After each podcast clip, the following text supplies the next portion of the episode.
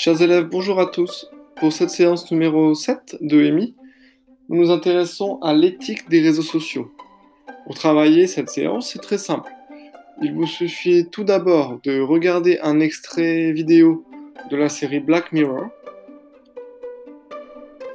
Ensuite, de passer à la page 2 de votre Goal Slide et euh, de réaliser une vidéo dans laquelle vous vous filmez et vous répondez aux questions qui sont proposées sur cette page 2 du Google Slide.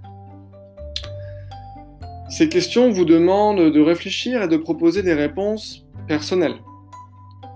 Euh, le but est vraiment d'avoir une réflexion individuelle sur ce sujet.